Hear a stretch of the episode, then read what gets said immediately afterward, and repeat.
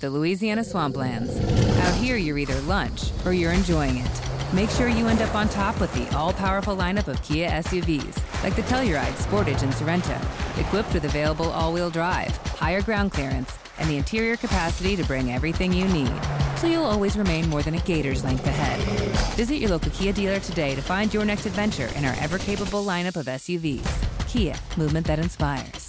Call 800 333 4Kia for details. Always drive safely. Quale sarà il futuro della psichiatria?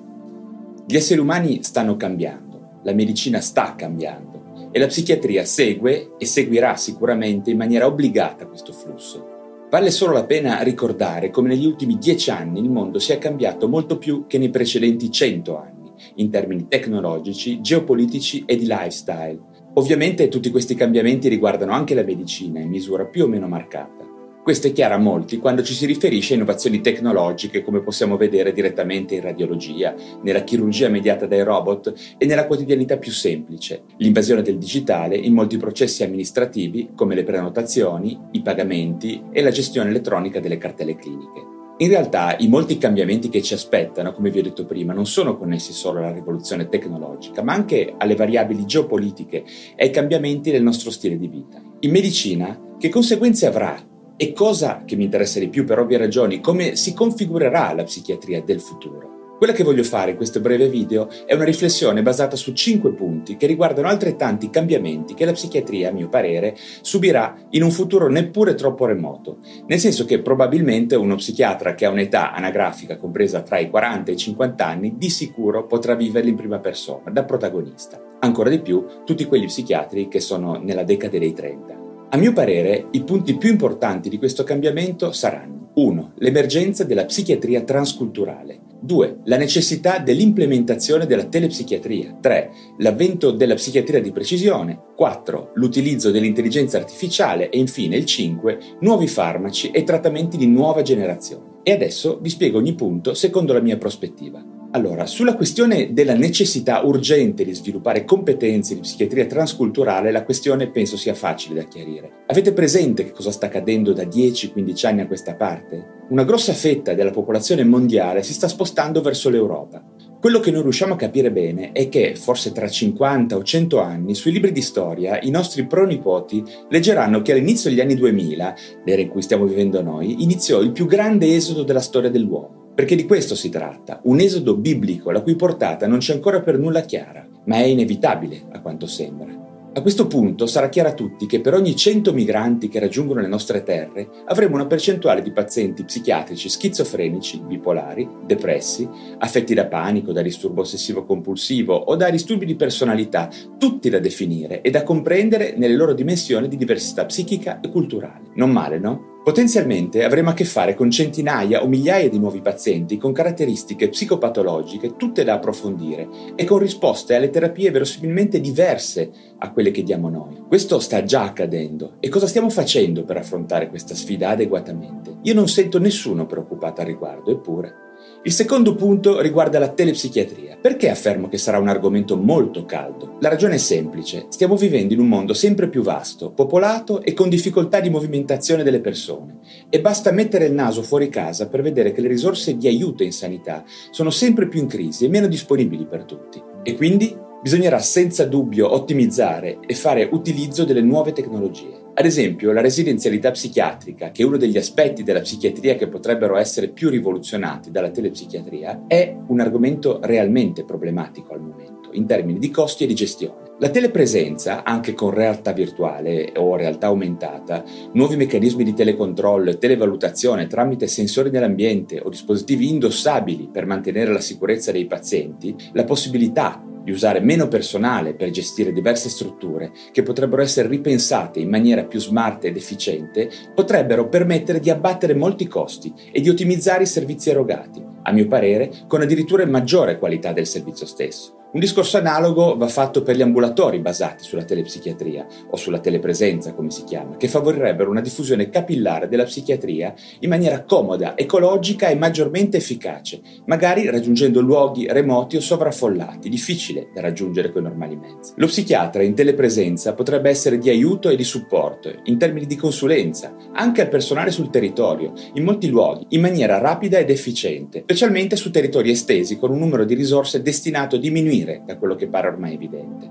Passiamo adesso al terzo punto, quello connesso alla psichiatria di precisione. Questo termine da qualche tempo si ritrova un pochino ovunque. Se volete andate a vedere sul mio blog e troverete diversi articoli al riguardo. Vedrete che nel prossimo futuro sarà una parola chiave in molti articoli, convegni e libri di psichiatria. Ma che cos'è, in due parole, la psichiatria di precisione? Si tratta di applicare anche alla psichiatria il paradigma della medicina di precisione. Judy was boring. Hello. Then Judy discovered ChumbaCasino.com. It's my little escape. Now Judy's the life of the party. Oh, baby, Mama's bringing home the bacon. Whoa, take it easy, Judy. The Chumba life is for everybody. So go to ChumbaCasino.com and play over 100 casino style games. Join today and play for free for your chance to redeem some serious prizes. ChumbaCasino.com. No purchase necessary. Void where prohibited by law. 18 plus terms and conditions apply. See website for details.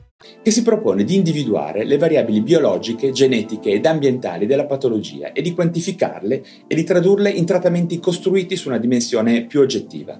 In particolare, l'identificazione dei circuiti neuronali danneggiati, l'utilizzo di neuroimaging avanzato, la possibilità di usare kit di analisi genetica per alcuni disturbi e loro varianti, la farmacogenomica, lo studio dei vari fenotipi metabolici, l'opportunità di misurare le variabili ambientali in maniera oggettiva con vari sensori e periferiche e di profilare sul piano neuropsicologico il paziente, bene, tutte queste nuove prospettive possono fornire un'immagine delle persone molto più definita e precisa, basata su fatti più che su interpretazioni soggettive oggettive. Parallelamente dovrebbe essere più facile attribuire il trattamento corretto ad un paziente la cui diagnosi risulterebbe multiprospettica e molto più accurata, approfondita ed inequivocabile. Il quarto punto di questa mia lista, molto personale ovviamente, è connesso sia alla questione della psichiatria di precisione sia alla telepsichiatria. Il quarto punto è quello che parla dell'intelligenza artificiale. Rispetto alla telepsichiatria è ormai chiaro che molti interventi, magari solo in particolari momenti con alcuni pazienti, potranno essere automatizzati mediante l'intelligenza artificiale. Ebbene sì, rilassatevi, accadrà di sicuro. Tra non molti anni anche i medici, gli psicologi e gli infermieri potranno essere sostituiti da macchine, perlomeno in alcuni momenti. Questo probabilmente senza troppi traumi né sui pazienti né sul personale. Ovviamente nelle fasi più semplici ed interlocutorie, oppure nel controllo, tramite intelligenza artificiale applicata al linguaggio e del riconoscimento visivo o all'analisi dei sensori che potrebbero essere presenti nell'ambiente sui pazienti, che indicherebbero stress emotivi, aggressività iniziale, ansia, sofferenza, angoscia o altro ancora.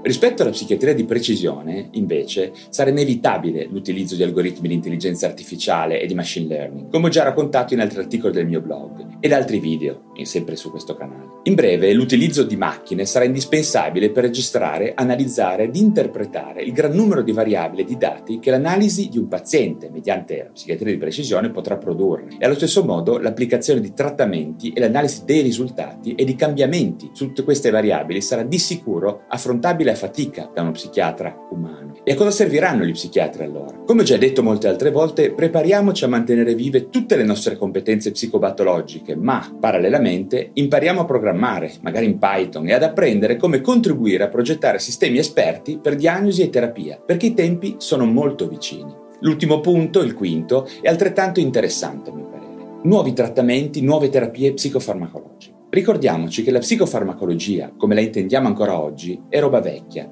un paradigma che risale agli anni 50. Sì, molte molecole sono state prodotte negli anni 80, 90 e 2000, ma nulla di realmente rivoluzionario, possiamo dire. Dobbiamo avere il coraggio di ammetterlo. Farmaci costosi, ma con efficacia spesso non proporzionale al loro prezzo, e i cui risultati clinici sono stati spesso travisati e alle volte anche manipolati dalle aziende che li hanno brevettati. Insomma, sapete tutti di cosa parlo, no? Se siete dei medici o degli operatori sanitari.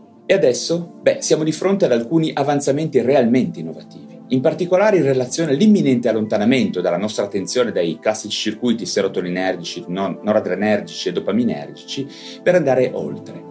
Abbiamo già adesso in fase di studio nuovi trattamenti che agiscono ad esempio sul sistema glutamatergico, nuovi neuroormoni, nuove molecole che agiscono come immunomodulatori, tutta la nuova prospettiva sull'infiammazione, sulla psiconeuroimmunologia e l'attenzione sul microbioma. Inoltre stiamo assistendo al recupero di alcuni trattamenti non farmacologici molto efficaci in potenza, come ad esempio la stimolazione magnetica transcranica, la psicochirurgia mediata da ultrasuoni, l'ECT, la realtà virtuale ed aumentata ed altro ancora. Un'altra novità che farà molto parlare sarà la banale constatazione che l'alimentazione e lo stile di vita possono favorire o limitare lo sviluppo di malattie mentali e molti psichiatri si dedicheranno alla psiconutraceutica, alla psiconutrizione ed alla psicobiotica. In ultimo, lasciatemi anche dire che le moderne psicoterapie stanno per essere riconsiderate in maniera molto più scientifica per diventare a tutti gli effetti terapie biologiche alla stessa stregua dei farmaci.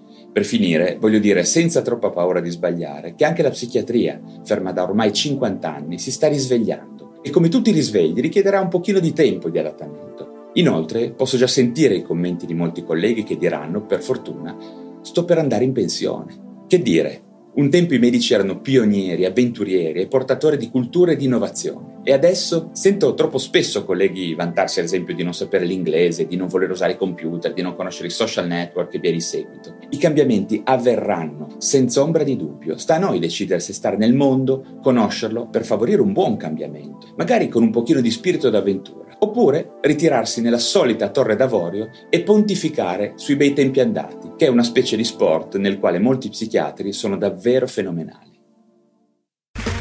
Ok, round 2. Name something that's not boring. A laundry? Ooh, a book club. Computer solitaire, huh? Ah, oh, sorry, we were looking for Chumba Casino. That's right. ChumbaCasino.com has over 100 casino style games. Join today and play for free for your chance to redeem some serious prizes. ChumbaCasino.com. No purchase necessary. Full prohibited by law. 18 plus terms and conditions apply. See website for details.